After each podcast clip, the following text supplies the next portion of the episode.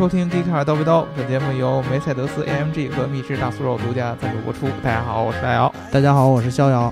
哎呀，我们今天呢，就由我来和这个逍遥老师一起来上演一台对手戏。哎，对对对吧？对吧？这个虽然说我们现在丢掉了这个女主播，嗯，但是呢，我们两个会用这个更加明显的这样的一个对手戏呢，来弥补大家对于这个刘能叔之前声音的一种怀念，嗯，对吧？呃，先跟大家念一下这个上期这个评论啊，呃，有一个叫华兰的这个小伙伴，他说这期终于着重讲大讲堂了，一直在 B 站上看的，登场的集插入小黄人嘲讽的时候，女朋友也觉得这节目很有意思，给你们鼓鼓掌。然后他加了一个括号啊，真的没有表达有女朋友的意思啊，没虐狗是吗？我跟你说吧，这个这个这个。你如果不加这个括号，他这个这个这个逼格呢装的就特别特别的满啊，你知道吗？一加这个括号，这个级别就降低了啊。相对来说，但是呢，确实这个特别特别感谢，呃，这个关注我们这大象汤这个节目，对吧？而且还给自己啊，我也不知道你是不是刻意给女朋友看的，还是说这个 做了什么事情之后顺道，然后看一一一起就就事看了一眼，是吧？但是甭管怎么着。对吧？能看我们这节目确实不错的。在此呢，就是借这个机会再次跟大家安利一下这个大象汤的这个节目啊。对，每周三和周六的时候，对，我们会在这个各大视频网站上对推出这个今日头条，然后哔哩哔哩这些各种各样的视频网站上去推出。对，微信上也可以看到。对，大家多去转发啊，点赞、打赏和评论。啊，那个好像不能有打赏，哎，在 B 站上有充电，哎，对，B 站上可以，对，然后呢，发一些弹幕之类的，啊，反正我们今后呢，就是这个大象汤的节目也会一直坚持着做下去，对吧？啊，下一个评论啊，叫积极。嗯，我我不不不，不知道这么念对不对啊？人家是不是应该叫哲，然后显着自己比较有逼格啊？叫我一般管哲那个字也念积极啊，就跟我念造纸是一个样子啊，对吧？我们大老师有这习惯。对，然后他说呢，突然想到一个问题啊啊，如果苹果造车，我担心电池续航是个问题，来个低电量模式呢，仅维持必要的安全行驶要素。呃，其实不管是苹果还是其他的电动车，这个电池续航都是一个问题，对吧？这个维护安全行驶要素，哎，这个我倒倒觉得给我了一个启示。呃，就是车可不可以有这种低电量的驾驶模式？好像现在很多电电动车上也是有这样的模式的，就是说是这个续航。啊，这个省电的这样的一个一个一一个模式，但是你说苹果将来会不会把它做做成这个样子？这个确实说不准啊。啊，下一个评论啊，叫炮灰二一三八六四七六七三，就炮灰后边一串数。啊呃，罗永浩说过，一个科技公司做成百年老店，对公司来说是成功，对行业来说是悲剧。呃，这个我其实是特别特别同意的。你知道为什么之前要跟这个大家 diss 一下苹果的这个特别特别特别尴尬的这个位置呢？其实，呃，就是你看罗老师就是一个特别特别好的一个例子，对对吧？呃，其实罗老师和乔布斯的地位是没法比的。呃，其实。怎么说呢？这个其实，在他们自己的粉丝眼里啊，对对，不是这样。对，是就是说，罗老师，呃，你甭管怎么说，还没有做到乔布斯那个成就呢。对，对吧？对吧？但是呢，你可以看到，就是罗老师。它成长的速度以及它产品的这个产品力的成长速度非常非常快了，嗯啊，其实你像乔布斯走了刚刚刚没几年，那么罗老师就可以说是就是打着乔布斯这种用户体验这样的旗号啊，去研发自己的产品，而且确实在某一些点上面是有非常非常强的创新。对你从这个点上你能看出，就是手机这个行业它的这个门槛儿以及它的这个这个技术之间的差距。对。不是很大，对吧？对，它的新陈代谢速度很快。对，代谢速度非常快。你看罗老师自己就是说，这个锤锤子、斯马蒂赞 OS 的一些迭代就非常做的非常非常快，产品迭代也非常非常快。而且就像罗老师自己说的，就是这个行业科技行业就是挺悲哀的，必须要持续的迭代，持续的换血。然后才能说明这个行业有新的这样的前进的这样的动力啊。但是它跟汽车就不一样，汽车你看这个这好几十年前就是这帮嗯，老哥们在玩儿，对吧？对几十年后还是这帮老哥们在玩，对，对吧？包括我们嗯今天要聊的老哥，嗯对，对吧？就是接下来的一百年，有可能还还是这帮还是这帮老哥呃，，对，就是这帮都不是老哥了，老爷爷、嗯老祖宗，爷爷了对吧？？嗯啊，都是这帮人在玩对啊。呃，下一条啊，Geekcar 死忠粉。呃，首先呢，苹果它是肯定造不出来汽车的，它只会嗯控股其他的品牌。但如果他制造出汽车的话，我一定会买的，因为我本来就是果粉。呃，这个小朋友对吧死忠粉是一个我们嗯岁数特别特别小的这么一个小朋友，他自己还录了一个这个节目，呃，就说是死忠粉的一个节目，对吧？嗯啊，他自己是果粉，这一点我们肯定是了解的。我们公司其实有很多都是对，果粉，我们上一期就说嘛，很多人都很迷恋苹果的对对对。但是呢，你说他肯定造不出来汽车，你同意吗，肖老师？这个有点太绝对了。呃，我 这有点像我的风格，说话特别对满，是吧对？说话太满。对，嗯呃，他只会控股其他的品牌，但是又有一个问题，就是我们之前聊了，他控股哪个品牌了？就是你像如果他入主传统汽车厂，对，没有一个可以能说能够拿出技术，愿意跟他合作，去听他主导啊什么之类的。然后呢，如果要是收购新型的这些新造车企业，你像。他其实目前能看到的，也就是跟特斯拉还可以。嗯，你要说弄一个，比如说咱们简单的说点儿，你弄一个中国的造车企业来跟他嗯合作，可能苹果也看不上。嗯。所以这个就是比较尴尬的位置。对啊，就是双方的这个心态上可能也无法完全的匹配在一起，对对吧？所以说嗯我估计就算控股了，我也只能控一个新的这样的一个造车企业，对不对？嗯对啊，呃，这个其实我们还是想跟大家说一下啊，就是我们自己对苹果这样造车的一个理解，嗯就是说呢，科技公司。呃，现在在汽车行业选择都是说呢，去和这个大的汽车厂商去合作嗯，啊。但是由于苹果的一个特殊性，就是任老先生一向都是凡事靠自己，哎，对，对吧？就是嗯你们呢，别指望我去贴着跟你们合作，得你们嗯来跟我合作，对吧？对对我我要是真要是，要不然就是不玩什么车。啊，要不然就是玩儿就得自己玩儿，玩儿就得玩到最极致、呃最牛逼。对对对，这一直是他的风格。所以说呢，他其实是。嗯定位特别特殊的一个这种一个科技公司啊，所以说其实它的这个将来怎么选择呢？你现在确实不好预测。照着他一贯的习惯，肯定是自己造对啊，或者说我买一个汽车公司控股，我觉得都那什么点儿。就嗯这汽车公司产的产品最后得肯定得贴他牌儿，对对吧？啊，嗯你要说是合作，那就是把以前自己的那些高傲的那些氛围就都给对，就就就就就就就就就就都给放弃掉了。不能低下高昂的头颅，对？吧？对对对对对对。然后呢，之前其实我们就跟大家聊过，聊这个苹果这个收购很多这个汽车品牌的这些传闻的时候，就跟他提过这个迈凯伦。嗯，对啊对对，正好呢，迈凯伦，我当时上一期也聊过，又是我们这个英国的哎这个 硕果仅存的 几个汽车这个工业公司之一，对吧？嗯？对，所以说呢，我们正好就这一期呢，就跟大家聊一聊这个迈凯伦相关的这么一些故事。对这个，我们考虑选题的时候啊，大老师和我呢，想把节目做的丰富一点儿。然后呢，什么节目能让我们丰富一点儿呢？就是我们能 diss 的的就是我们俩能 diss 的。啊，对。嗯对，啊，一直呢，就是逍遥老师呢是代表着这个德国的汽车工业，然后呢，我是象征的这个英国的这个情怀党，对吧？嗯但是呢，今天我们聊的这个迈凯伦有点区别，对，对他呢，就是之前的逍遥老师一直对迈凯伦不太感冒，不屑一顾，对吧？确实是。啊，然后呢，我呢也其实也是把迈凯伦当做汽车这个英国汽车工业的一个代表，而不是英国汽车情怀的代表对对，啊。但是呢，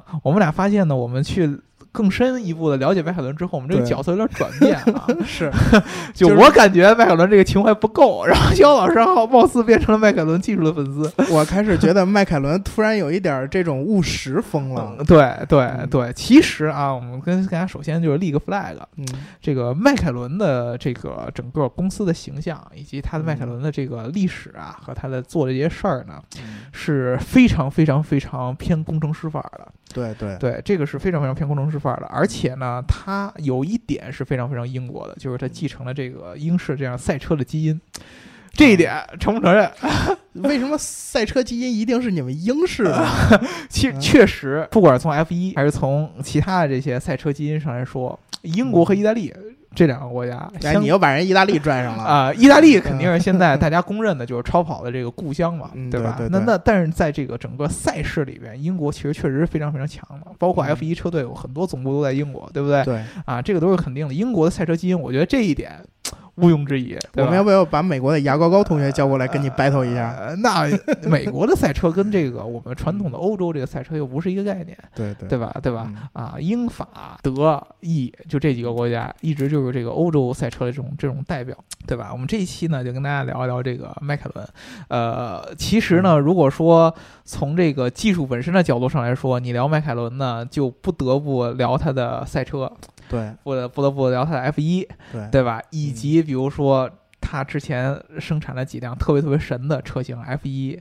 包括现在的 P One，对吧？但是呢，我们还得从它的根儿上开始聊起。对，先聊这个，就像我们之前一直说的情怀的历史的这样的一个东西，对吧？对对。啊，这个 F 一这些事儿呢，一会儿肖老师跟大家慢慢来拆开聊啊。先跟大家聊一下这个创始人啊，为什么叫这个迈凯伦？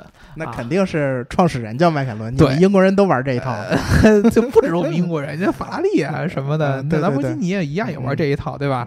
啊，但是呢，有一个事儿跟大家说，这个迈凯伦的创始人是叫迈凯伦，全名叫布鲁斯·迈凯伦。对，但是呢，他其实并不是是，并不是英国出生的啊，并不是我们现在意义上的英国出生的啊，他是在这个新西兰出生的啊啊，也就是说呢，他其实算是在英联邦嗯啊出生的，一九三七年啊，这个出生在新西兰的奥克兰啊这样，然后呢，自小他的这个成长就是在一个汽车世家，他爸爸呢就是一个有一个这么一个汽车的修理厂啊。然后在他十几岁的时候，他爸爸呢送给他一个礼物，啊，就说白了，汽车模型呗，又是。这不是汽车模型，比比一般的汽车模型要高端一些。啊，就是不像咱们，你像咱们小时候可能父母送你一个礼物就一四驱车。啊，对。对吧？你就只能凑合玩一玩。他爸不一样，因为他爸自己做这个汽车修理这样的一些业务，他爸呢给了他一辆奥斯汀七的一个一个，算是一个老车，二手车。啊，就是已经是这种残破不堪的这么一辆车啊！说白了，其实他爸本来就想淘汰啊，让他自己去鼓捣去去啊。对，然后一看，哎，你说淘汰也处理不了多少钱，还不如给我儿子呢，哎，就给他了。然后呢，但是呢，他就不一样，他拿到这个车以后如获至宝啊！他一直有一个想法，就是我喜欢汽车，我想去赛车。然后呢，他爸给了他这辆车以后，他就琢磨我怎么能够把这辆车呢改成一辆我自己能开的一辆赛车。他有自己在那鼓捣，所以在十四岁、十五岁的时候就用这辆车去参加这个奥克兰当地的这个比赛，还获得特别好的成绩。当时是一个山地赛，就跟你同年同矮似的，知道吧？从此以后就开启了他的这个赛车的生涯，在这个赛车界就小有名气。十几岁的时候，哇，那可以啊！对啊，当时就是从这个新西兰当地的车队，然后甚至于后来到后来英国的这些车队都开始听说他在这个赛车领域内的这个展露了这样的头角，这样的声明，就把他，呃，邀请过去，在人车队里边做这个赛车手。嗯，成绩自然也是相当不错。但是呢，他自己一直也有一个心态，就是我除了赛车之外，我还希望做这个这个汽车的设计。所以再往后才这个成立了这样迈凯伦的这样的一个公司，然后一个车队。那么也就是说，其实迈凯伦这个公司在最开始，它并不是简简单单一个我们现在理解的汽车。公司，对，而是更像一个赛车的一个车队，啊，也就是这样，它才有后续的各种各样的赛车的这个基因在里边，对吧？呃，但是比较比较比较比较悲惨一件事儿，就是你知道，我们之前其实聊过很多这个赛车相关的这些话题，都跟大家说过，就是在那个时候，啊，赛车刚起步的那段时间，大家在这个整个安全上边。啊，都没有特别特别好的这样的保障。对，但是呢，也就是那会儿，很多很多的这些赛车界的这些泰斗吧，算是，都是为了追求这个刺激，去不断的以身去尝试，自己测试啊，自己去跑啊，有很多这样的这些事故的惨剧。这个迈凯伦也不例外的。一九七零年的时候，才三十多岁，那么就在测试自己研发的一款车上的时候，车祸出事故了，出事故就去世了。啊，也是算是非常非常可惜的一个英年早逝。但是呢，他自己已经奠定了这个迈凯伦的这个车队，在整个的这个不仅仅是 F 一，是整个赛车历史上的一个地位了，嗯对？吧？那关于这个迈凯伦的这个车队的这个这个相关的历史呢，就肖老师给我们说一下，是对吧？啊这个迈凯伦这个车队吧，咱们这么说，啊，如果大家喜欢 F 一，很多尤其包括那些小姑娘，嗯，都自称自己叫什么个舒米啊嗯。什么之类的，对对对对，吉米、舒米什么之类的。实际上，我们那会儿，毕竟咱们这个时代电视普及的时候都是在九十年代，嗯，所以大家看到的这个赛事啊，都是从两千年以后左右。嗯嗯。就是那会儿正是舒马赫传奇的时代，所以嗯。自然他的粉丝就很多。嗯，但事实上，我想跟大家说一句，F 一最好看的时代，在座的时候都是乐色，就是 F 一最好看的时代，嗯其实是八十年代那个时代有一个特别特别辉煌的这么一个王朝，啊，就是迈凯伦，就是迈凯伦的王朝，对吧？迈凯伦的王朝。嗯。而且这个王朝呢，包括刚才大老师就说过，他这个创始人、嗯。这个 Bruce，然后他不是出车祸了吗？嗯然后去世了。嗯然后这个事儿呢，确实是一个很大的损失。嗯但是呢，其实我们可以简单的说，这个福兮祸所依，嗯祸兮福所倚。嗯，他这个有一个因祸得福的这么一个感觉。我肖老师，你这个文文学造诣太高了，我这句话差点没听懂。谢谢谢谢大老师夸奖啊！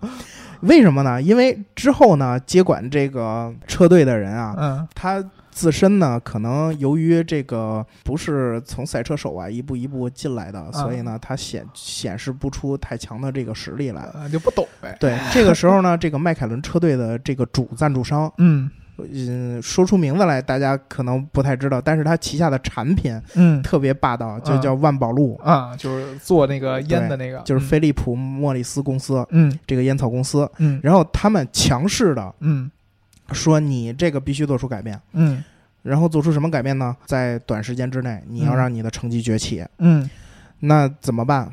于是乎，他们就和一个在 F 二的这个方程式的一个车队合并了。合并对，这个 F 二的这个车队呢，叫 Project 四，嗯而他的这个掌门人呢，他这个车队的领导呢，嗯，叫罗恩·丹尼斯。罗恩·丹尼斯，嗯，这个名字大家嗯一定要记住，在英国汽车工业史上非常非常有名，是吧？太厉害了！这个人，嗯这个人来到了这个迈凯伦车队之后，嗯把这两个车队整合了之后，嗯开启了八十年代迈凯伦疯狂的这个王朝。嗯，，对对，嗯呃，有这么几个故事吧。嗯首先，大家都知道，在舒马赫之前有一位车王嗯，叫埃尔顿·塞纳。叫塞纳，对，嗯塞纳很辉煌的时代嗯就是在这个迈凯伦迈凯伦。嗯然后那个除了他之外，还有一个叫阿兰·普罗斯特的，嗯，这个人教授是吧？人称教授，嗯也是多次的这个世界冠军。嗯然后当时他们俩一起嗯，在迈凯伦车队，对你想想，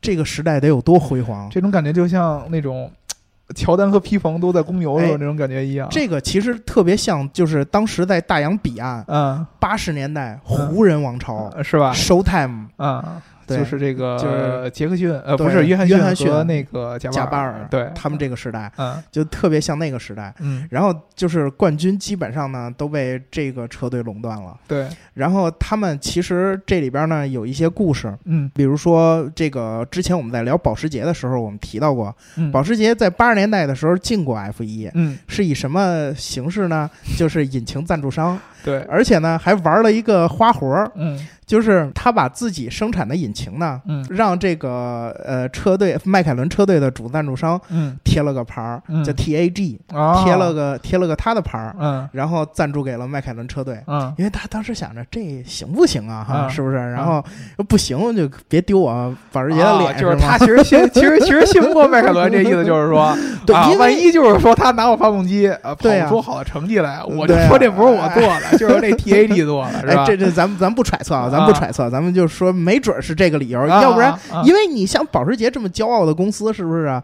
那他不能说我我这么大胆的去推行一个新产品，然后万一不行呢，是吧？嗯。嗯。然后呢，没想到的是，嗯。这个车呢跑得特别好，嗯它其实不光是因为保时捷这个引擎好，还还还是因为对对，还是因为它用了这个呃比较创新设计的底盘儿，嗯，采用了这个强化塑胶和那个碳纤维，对。对和那个就是混合的制作的一个底盘儿。对。对，然后这款车，在一九八四年，嗯。然后到八八年之间，嗯就是虽然不是那么辉煌的，就是像后来舒马赫这样，嗯嗯，就是年年拿冠军啊，嗯。年年都是特别厉害。嗯，但是呢，冠军一直保持在了这个迈凯伦左右，嗯。他要么第一，要么第二。嗯。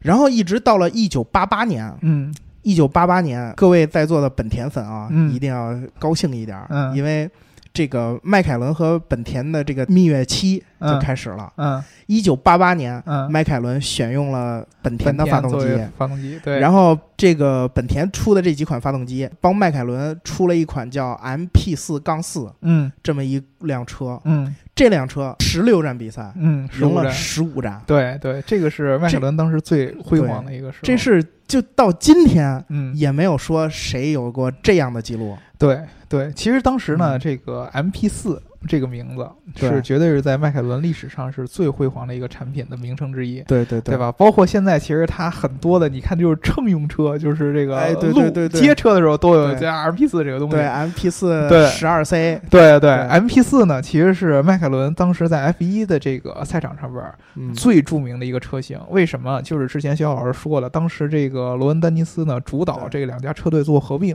嗯然后呢，目的就是为了让迈凯伦重新回到这个赛车圈的巅峰。嗯当时想的就是什么呢？呃，有几个特别特别牛的创新。第一个就是这个底盘的这个用料的变化。对，啊，之前传统的 F1 赛车呢，其实都是在用这个铝合金的嗯，底盘，但是当时呢，这个迈克伦的这个就是罗恩丹尼斯手呃丹尼斯手下有一个设计师看到了这个宝马，啊哎，，这个非常遗憾，还是从德国人 身上吸收了一些经验，对吧？对对，宝马的这个后边的这个尾翼嗯用的是这个碳纤维，当时就想，哎，为什么不可以把这个碳纤维的复合材料呢用在这个车身的底盘上？对，所以说萌生了这么一个想法，从而让这个整个的 MP 四的这个赛车从它的研发上就开始产生了非常非常领先的这么一个优势。嗯对，后边呢，那就是不管是保时捷的发动机对，啊，还是这个本田后来提供的发动机，嗯都是对这个车辆有一个进一步的提升。为什么要改用本田？就是因为其实保时捷最最之前应该是提供的是涡轮的，对，对，但是后来呢，呃觉得就是就是应该是赛事的规则还是怎么着？对赛事规则变了，对不许用涡轮发动，哦，不许用涡轮，应该改用自吸的。对那么你知道，大家都知道这个日系是自吸的这个天下，对吧？嗯啊，所以说自然而然选到本田，而且还有一个很重要的原因就是本田之前在这个呃之在在跟那个迈凯伦合作之前，都是跟另外一支嗯车队，就是也是英国的威廉姆斯的车队来合作。然后当时呢是威廉姆斯的车队也是特别特别厉害，很厉害。对，对，然后呢，迈凯伦这当时这个丹尼斯就一看，哎，不行啊，这让让自己的对手，对吧？啊，然后用这么好的引擎，我们得想办法给它撬回来。终于最后在这个八八年的时候，把本田说动和这个迈凯伦合作，然后才开启了塞纳后来的这样的一个王朝。对对对，但是就是特别遗憾的就是塞纳后来转投了威廉姆斯车队，然后又在威廉姆斯车队又是因为事故，嗯，对吧？这个是特别特别可惜的一件事儿。对。然后那个，而且在这里边啊，我还想再强调一点的是，虽说这个本田做自吸特别厉害，嗯但是这款 MP 四杠四用的是它的那个涡轮发动机，嗯本田提供的。嗯也，就是说，本田粉们在这儿一定要自豪一把，就是说，甭管是涡轮还是自吸吸，，对本田都做的特别好。对。然后这个时代的本田和这个迈凯伦是一个蜜月期，嗯等到之后嗯到了这个九十年代的时候啊，由于之前八十年代就是这个王朝一旦辉煌起来，内部啊就会出现巨大的这个分裂，嗯然后包括普罗斯特和塞纳，就是那次十六战冠军拿到了十五个的时候，嗯俩人平分秋色。嗯，然后到下个赛季呢，就这俩人就开始争谁当老大。嗯然后呢，就是又出现了撞车门，相信大家都有印象，就是导致啊这俩人就是关系就形同水火了。嗯然后后来呢，这个普罗斯特离开了这个迈凯伦，然后那个后来塞纳也走了，嗯。然后就导致九十年代的迈凯伦可能没有什么太大的起作为。嗯。然后到后来之后，到了二十一世纪，嗯。头十年肯定是人家法拉利的天下这个没得比，因为这个当时的法拉利是确实，不管是从底盘还是从引擎，嗯。还有车手的能力来说，都是占据统治地位的。嗯但是呢，这个在这个段时间，迈凯伦不是没有进步，嗯。迈凯伦最大的进步呢，就是发掘了几个车手，嗯。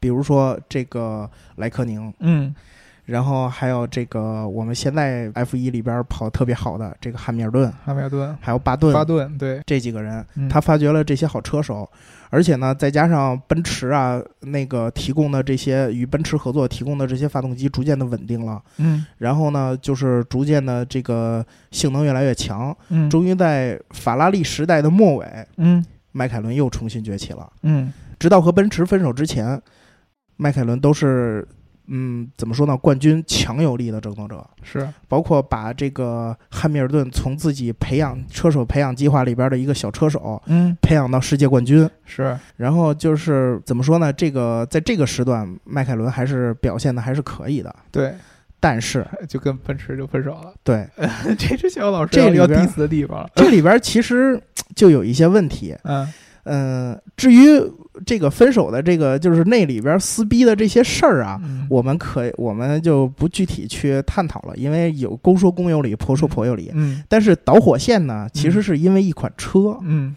是因为什么车呢？是因为一款叫迈凯伦奔驰 SLR 的这一款车。嗯为什么这款车就导致两个公司分手了呢？嗯因为这个奔驰啊，其实它一直是想在赛车上有所作为的，就是嗯在跑车上有所作为的。嗯。所以呢，它其实，在德国呀，跑车最大的竞争对手嗯，并不是宝马和这个奥迪，嗯。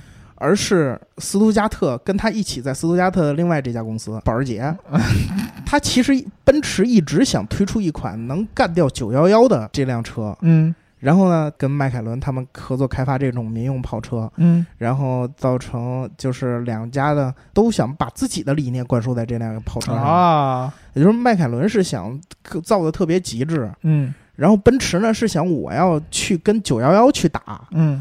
所以最终造出来这辆车呢，性能很呃怎么说呢？性能其实也挺好的，然后里边的东西呢挺高科技的，嗯，但是呢，迈凯伦觉得你说我这么高性能的车，嗯你给我加了这么多没用的重量，嗯有什么用？嗯是吧？明明我可以纽北大杀四方的，你加了这么多电子产品，你让我这车沉了，我嗯跑不了了。嗯然后奔驰说，就你造这东西，你你买七八辆九幺幺了，嗯，你太贵，对我我怎么去跟保时捷竞争？嗯于是乎，这两家公司就开始撕逼，然后导致分手。是。其实从这个造车嗯。理念上来说呢，迈凯伦一直其实他们造这个公路车的这个理念，就是延续他们在 F 一上面的这些各种各样的一些技术。对，啊。其实最早的时候，当那个这个布鲁斯迈凯伦在世的时候，他就有这样的想法，说：“哎，我当时可在呃六十年代的时候，他就想嗯，我可不可以把我这在这个赛车上面的一些想法应用到这个民用的这样的这个公路车上面。”对，啊，当时他就已经想了这么一个原型车，但是呢，就在他这个计划还没有开始行呃实行的时候，嗯。他就车祸去世了。嗯，当时的计划是要产二百五十辆嘛，对。对，然后他一去世，这个整个的这个计划就开始搁置了，就没人问津了，一直嗯到这个大家都知道迈凯伦最有名的一辆这个公路车，嗯。就跟他的 F 一的赛车上面的表现是一样的，就是也叫 F 一、对。啊。这辆车牛牛在哪儿呢？就牛嗯。牛在它是全世界最快车这个称号保持的最久的一辆。对对，对，那么大家现在都应该知道，比如说现在这个，如果你说现在谁是全球最快车，你会说布加迪，布布加迪威龙，对吧？嗯。啊，但是在布加迪威龙之前是这个科科尼赛格，科尼赛格的那对啊，在科尼赛格再往前那么嗯。就是这个迈凯伦的 F 一这个 F 一，啊，这个 F 一的这个他拿了这个全全球最快跑车称号，嗯长达应该是十二年嗯，对啊，从这个二零零五年之前一直都是它，从它上市开始一直都是它，它的这个百公里加速是三点二秒，哇，对，非常非常厉害。那么嗯。在那个时间，它上市的时候应该是一九九四年的时候，对，对，就是三点二秒百公里加速，然后极速是三百八十公里每小时。嗯。然后当时它就采用了这个碳纤维的车身的结构，这个在当时那个理念中是非常非常超前的。所以说，其实迈凯伦一直在公路车上嗯是有这样的一个风格，就是我要把我的这个整个 F 一上面的一些精髓都植入到公路车当中去。对一直到后来零九年的时候，他们当时说 MP 四杠十二 C。对这个车上市的时候，嗯也是一直沿用这些东西。比如说之前在这个，呃，迈凯伦的 F 一的这个车队当中呢，有一个特别特别小的一个细节，就是别的车都是三个踏板，迈凯伦呢有四第四个踏板。嗯这个第四踏板后来被人发现了，然后给搬掉了。嗯但是呢，这个第四踏板是干嘛用的呢？就是说，你在这个过弯的时候，对这个车手可以通过踩这个第四个踏板，去来调整这个外侧轮胎的这样转向力和哦马力。这样的话，你的车的这个转向呢，就要比其他的这个车的转向呢，要来的切线要更平顺一些。对更准确，对，更准确一些。那么嗯当时呢，其实是通过这个呃给赛车手多一个这个踏板来让他自己来调节。那么嗯到这个十二 C 上呢，其实就变成了这个用车身上的电脑传感器来嗯自动的调节。当这个车看到了前面这个弯道的这样的一个弧度之后，它会自动的通过行车电脑来调节这个两个后轮的这样的这个马力，嗯然后来强制你走一个比较好的这样的一个转角。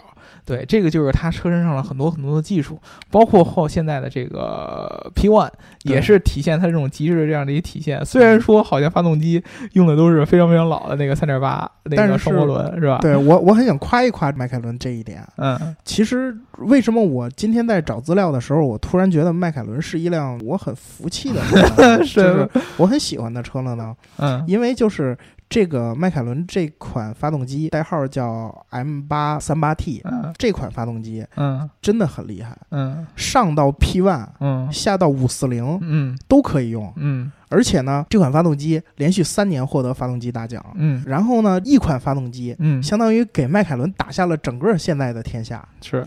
对吧？对，而且呢，在我感觉，这个 3.8T 的这款发动机嗯。特别特别像当年我们有几个传说中的发动机，比如嗯说 4G63，嗯。就是三菱的那个，嗯。就是相当于就是说我这款发动机甭管怎么改，甭管怎么调教加大马力，嗯。都能保持这种稳定的输出。对，然后这一点就是我觉得它其实突然之间很像 有一德国点保时捷的，意思。对啊，很像保时捷呀，很像这个日本的一些赛车这种。呃对，确实，因为这个嗯发动机、P One 是相对来说很新的一辆车了，对啊，混动超跑。但是你知道这个八三八的这个发动机，其实在这个十二 C 的时候就已经用了，对对，一直从零九年一直沿用到现在，对吧？加了混动的其他电机以后，接着开始上上这个、呃上市，然后变成了混动超跑，对吧？但是其实嗯这个在从某一个层面上来说。反映出了迈凯伦的这些工程师的这种感觉，对那么就是我用了呃研研究出一套很强的这个发动机的动力总成之后，嗯我就要一直沿用到现在，而并不是说像一般的，其实你像看很多的其他车跑品牌，比如说像兰博基尼，它可能在这个层面上来说，相对于像迈凯伦没有那么的极客。对，对，而且它的发动机经常是移植了这个奥迪。奥迪对，对尤其在德国人接手之后，是吧？也变成有点套娃的意思，对吧？你像跟这个、这个 R 八什么的嗯对 hơi 微对对相似，对对吧？啊，如果说其实我们之前去这个网上看到了这个迈凯伦的一些工厂的一些的一个信息啊，你去看了以后，你发现。就是迈凯伦的那个、那个、那个、那个工厂，嗯有一种特别特别奇怪的一种感觉，哎，奇怪在哪儿呢呃，？就是嘶你看它整个的装潢嗯。和它这个风格，有一点英国人那种影子。嗯，啊，就是比如说这个乡村间啊，然后这种嗯。小楼啊，对。啊，和这个德国这种工业感不太一样。啊。啊。但是，而而且说说话人也都是英音，但啊是你从它的很多的一些装配啊，和这些对于细节的要求上来说，又特别特别像德国人。是。啊。比如说，他经常会说嗯。的就是，你看啊，这个、呃当时这个就是那个罗恩丹尼斯嘛，就是嗯。介绍他这个工厂，嗯。说你看我这工厂上啊，这个地板上有一块砖。嗯。你看这个砖，它就指这个这块砖上面被这个某一个这个呃应该是送货的时候送零件的时候砸坏了、啊啊，砸裂了。但是为什么嗯。放在这儿一直没换？就是说，嗯。你看这个多多多扎眼儿，对对吧？这样嗯这样裂这么一块儿啊，这这这这是弄得他强迫症都犯了。但是我为什么一一直不换呢？因为呢，所有这个砖儿嗯，都是同一批来的。大家哦自己回家装修应该知道，就是嗯你如果在家里边装修啊，哦这个地砖儿。对。啊，一般都会在那个买那一批次的时候会多留几块儿，对，为了防止就是说下一次万一我铺好这个砖儿有哪块儿坏了需要换，对，我可以换到之前那个同样色儿的。嗯。迈凯伦当时就没留这个。啊，所以说当时呢就是说，如果我换一个新的，虽然说可能还是同一型号，但是你知道这个每一次地砖差，对不同批次它就有色差。对我换了新的以后放在这儿，虽虽然说可能没有那个那个伤痕了，没有那个裂痕了，但是这个颜色跟我整体的就不相称，啊，对，就就就更嗯更不行了。然后他还他还举例子，你看旁边那个角落里那一块儿，就原来换过就有色差，就不行，啊对吧？嗯然后呢，还说，比如说我们这个整个工厂这些推车嗯啊，我们当时给这个整个推车供应商的要求就是说，这个推车上面轮子上面的橡胶要与嗯我们墙上面的这个颜色是一致的。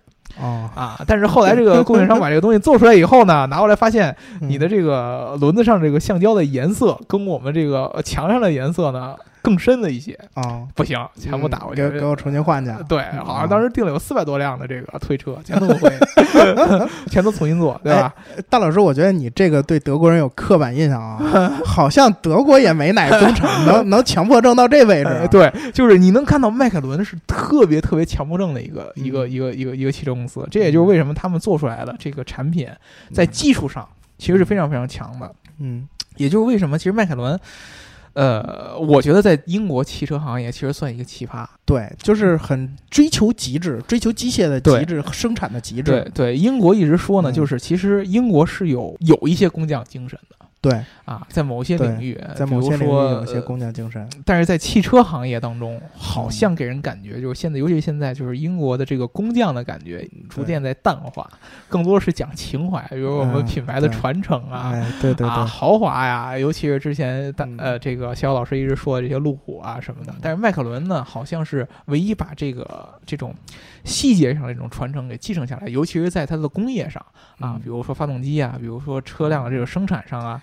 但是悲惨就悲惨在很多人嗯在质疑迈凯伦的时候，嗯就开始说：“哎呀，你的这个整个车身的设计啊啊，你整个的这个这个，比如说外观。”嗯啊，很多人都觉得，哎，迈凯伦可能现在 P One 现在全新的这套设家族设计语言还好一些，但是之前这个十二 C 出来的时候，很多人就说，哎，这外外观太平淡了。啊对。对，一辆超跑怎么像能做对。对做的这么这么平淡的这么一个外观，对吧？你跟这就跟意大利确实是没法比啊，跟兰博基尼啊，跟法拉利啊这种，天马行空的设饭是吗？对，就是你像法拉利那样的，技工业上也有，然后呢，设计上也特别特别强的这样的，就就就确实会有一点差距。嗯。这个是迈凯伦相对来说比较比较可惜的一个地方，嗯你知道吧？这是我一直觉得，可能我自己觉得迈凯伦有一定不足。嗯，大老师，我再补充点儿，我啊我我不是说那个 diss 你啊，我啊是顺着你不足往下说啊，啊，就说这个迈凯伦啊，它其实定位上也好啊，或者是很多的这个生产或者是追求的这个目标上来说，嗯，很多都比较像德国的这个公司，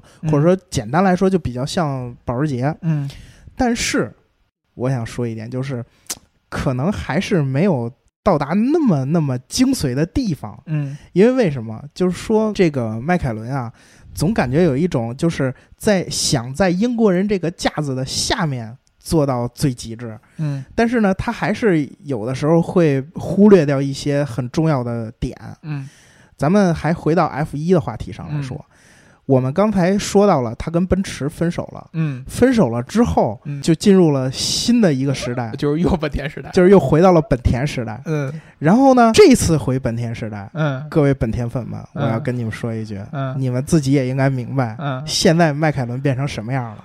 不如当初了呀。啊，你可以说是因为中间换过这个领掌门人，嗯。对吧？你罗恩·丹尼斯离开了一段时间，嗯，但是他回来之后也嗯没有什么太大起色呀，也没有起色，对对不对？嗯你当时你可能是为了跟奔驰赌气，你说你啊，我不用你奔驰，我一样可以找到好的发动机供应商，嗯我就继续找本田。嗯可是，就是你在选择本田的时候，你你有没有想过，今天的本田还是嗯当年的本田吗？嗯对吧？我们之前做过一期大酱汤节目，然后那个说本田的黑科技，啊，红头机嘛，嗯对，红头机啊这那个，然后很多人在下面 diss 我们，嗯。说就你说的这些东西，头哥肯定第一个不同意。嗯嗯，然后或者说，哎，头哥可不这么想，就说这个阿隆索肯定不这么觉得，嗯就是你本田的这发动机经常给他添堵嘛对啊，添堵，啊，经常测试的时候一下就报销了，就坏了，没法用。对，经常就是跑着跑着就不行了，嗯。对吧？三百公里都使不支持不到，嗯。这个就让人有点儿 怎么说呢？让人有点觉得就是他在这方面做的有点不够像德国人那么精益求精，是，因为你这个因为玩车嘛，嗯发动机是特别特别重要的环节，嗯。你在这个方面就是没有去严格的苛苛求这一点，嗯。而是你你比如说你突然说你这地砖啊，你这你这橡胶啊，你你说啊就是有点儿呃舍本逐末了。嗯所以呢，就是也造成了今天迈凯伦在这个赛车行业的这种不温不火呀，或者说一直在往后退啊，这个、嗯这个问题。然后我其实我就是想说呢，如果迈凯伦还能对机械的追求、对这个制造理念的这个极致追求的这个方面再多下功夫，嗯。再继续多坚持，嗯，我觉得有朝一日迈凯伦王朝还是会回来的。其实是这样，我我其实一直觉得就是说，嗯、呃，从 P One 这个车上就能看得出来，对，啊，这前提上来说，就是很多人觉得好像迈凯伦现在不会像之前，尤其在赛车赛车迷，对，啊，很多人可能现在知道迈凯伦，就是非赛车迷的人知道迈凯伦都是因为 P One，都是因为 P One 了。都是因为 P One 了。对，啊，那他好像觉得哦，迈凯伦好厉害啊！但是嗯其实，在很多赛车迷的眼当中，迈凯伦最辉煌的时候还是塞纳的那对那那，时候还是八十年代。对，还是八十年那个时候。那现在他就他反而会觉得，哎，迈凯伦好像是不是不像以前那样那样那样强了，有统治力的，尤其在赛赛车领域。但是这个嗯就是相辅相成来看。对，那么我其实觉得从 P One 这个角度上来说，那么他在这个工业水平上，尤其在技术上，还是有很强、很强、很强、很强、很强的一个追求的，嗯，非常非常高的一个追求，对对吧？嗯但是很有可能就是它在资源上来说，确实相较于现在很多的这些大的汽车巨头，比如说保时捷嗯，啊，比如说其实法拉利也是有后边有很大的这个资源支撑的。对，迈凯伦相对来说，它的这个资源会差一些，对吧？确实是。对啊，因为你嗯看现在各种各样这些超超跑的品牌，哪个后边没有一个大的一个汽车财团顶着的，嗯，对吧？保时捷也有，对吧？对奔驰咱就别说了，本身就一个大集团。Remark 算吗？瑞马是电动车的不是一回事儿啊，对吧？科尼赛格算吗？啊，科尼赛格，但是他不玩赛车呀。对对，哪天因为你们知道，科尼赛格那个公司跟嗯迈凯伦是没法，就它不是一个体系的。对对对对，迈凯伦这个又做车队，然后又有自己造车的。对，其实可以这么说，迈凯伦发家是赛车发家的，对就是他一直是专注在赛车上的。对，直到这几年他才逐渐逐渐出民用车。对对，其实他是嗯之前，很尤其是很多这个通过 P One 才知道迈凯伦的。对。迈凯伦之前根本就不是个造公路车的一个公司，对。对，他就不是造 P One 这样的车出名的，人家就是在赛车领域做赛车车队，做 F 一赛车，然后嗯。后来做这个这个印第五百，对然后做勒芒，呃，各种各样这样的赛车出名的公司，后来才开始转转转做了嗯。这个公路车。对对吧？你现在会觉得，哎呦，P One 好强，但是其实原来并不是它的这个传承。对啊它只只不过 P One 强，也是因为强在它很多 F 一的这些衍生上的一些功能，对然后才能出来这样的现在这么牛的这样的一个神车。嗯对那么也就是说，现在很多人希望就是迈凯伦继续能在这个赛车领域嗯往回走。对这个其实说实话，真的是需要很多的资金支撑。啊，嗯你现在去看英国的这些车队，迈凯伦、威廉姆斯啊，其实都对，就就从某某种意义上还是相对来说比较穷队嘛，就是，嗯。可以这么说吧，嗯。就是嗯，这个玩赛车呀，嗯，你应该玩的最好的应该都是厂队，对。对吧？对，迈凯伦呢，现在逐渐往厂队过渡。嗯，他在之前他不是厂队，嗯。直到今天他的发动机也不是他自己开发的这个发动机。对对对，所以呢，这我觉得这也是迈凯伦在慢慢慢慢转型。嗯，有可能有一天他自己造的发动机是。装在自己的车上。对，其实他有这能力，我觉得，对嗯，他，你看他造的这个 MP 三八对啊，对。这个车这个发动机就特别好，对，但是呢，嗯，他也不可能这这个赛车发动机还需要更大的这个成本呃的成本啊、技术啊对，和材料。嗯。所以呢，迈凯伦，我觉得这是他在逐渐、逐渐、逐渐探索，嗯，就是是现在准备用民用来支持它的继续在赛车上的辉煌。嗯。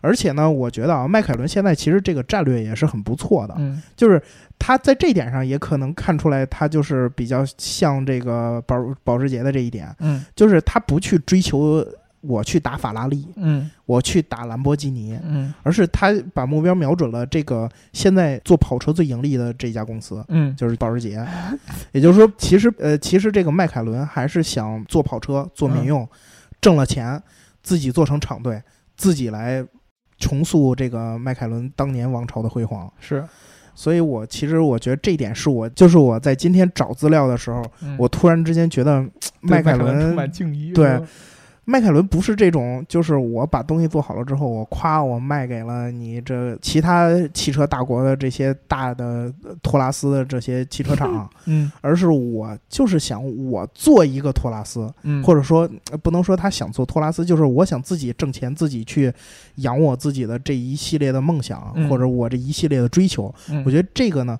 也很符合咱们极客汽车的精神。是，确实，那还还是一个在英国里边算比较极客的一个车厂，对我以前其实一直觉得，我操，你这 P One 跟保时捷比，嘿，呃还是差一点对，？差点事儿。哎，这个咱嗯以后确实得单独聊一期。咱们这期肯定有小伙伴会 diss 我们，说你聊聊半天迈凯伦，你怎么不聊它的 P One 的东西？但是其实我跟你说，P One 这个车，尤其是它跟这个拉法和九幺八的这个对比对啊，我们是有可以单独很多聊的机会的。对我们这期更多的跟大家聊一些迈凯伦它的起家的地方，因为很多人对它的了解好像就是从 P One 开始的，嗯但之前这些事儿大家都不知道。嗯啊，所以说我们今后肯定大家有机会，我们会跟大家再聊一期 P One，甚至说我们对大讲堂没准还会做一个跟做一个就是呃，可以拿三大神车来横比，哎，对，对吧？比如说我们拉一拉它的这个电子控制系统啊，嗯，然后讲一讲它的这个就是后驱对阵四驱啊什么之类的嗯这些东西，嗯，嗯来来跟大家分享一下。是好，那我们嗯这一期呢就跟大家聊到这儿。对，对吧就先到这里。啊，然后呢，听节目还是那个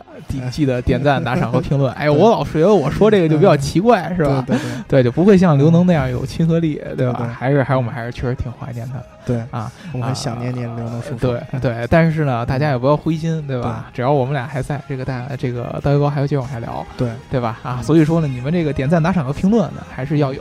还是要有的。对，哎，之前我记得咱这个评论里边有一小伙伴说想让我聊一聊这个四十八哦伏。对，这个呢，我们下一期啊，嗯跟大家去聊一聊四十八伏相关的一些话题。之前在好奥迪 A 八上也有用过的。对对，D 八也使用。，对，具体跟大家聊一聊，好吧？那么这一期就这样好的好的，啊，拜拜。拜拜。